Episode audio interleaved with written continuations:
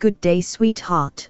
Today on George's Diary, we are celebrating the mothers all over the world.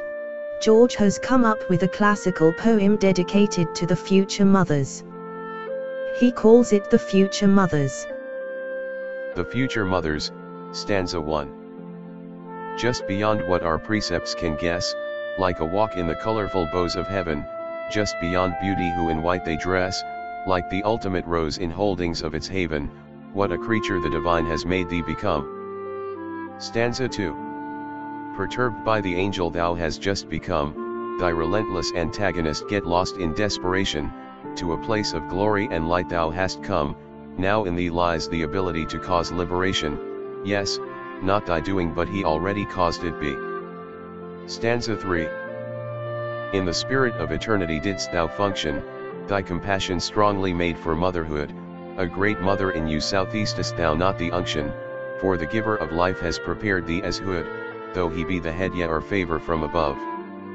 Stanza 4. How blessed he that finds thee is made, how blessed are they thou callest thy kitty, for even in tears thy aura causes blue to fade, a great mother shall her children also call Buddy, no wonder for thou has grown to be Queen Esther. Let me explain this poem to you. The first stanza talks about the mystery of a woman while acknowledging that God made it so. George likens it to the mystery of walking in the rainbow saying it is something beyond just being beautiful in appearance. In the second stanza, George explains that even the enemies of this woman who doesn't want to give up on fighting her are confused as she seemed to be a guide to people and a victor over the devil through Jesus Christ. It is also obvious that God gave her an ability, not of her own but of his power, through grace, to bring people to liberation. In the third stanza, George explained that this woman has the spirit of eternity, he therefore makes it clear that she is born again for only such possess such attribute. Her compassion, according to George is designed in her to make her a good mother.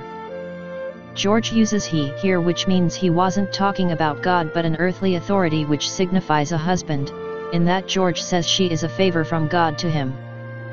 In the last stanza, a clear picture is seen. The woman is unmarried. He who finds a wife in her is blessed, and her children is blessed too.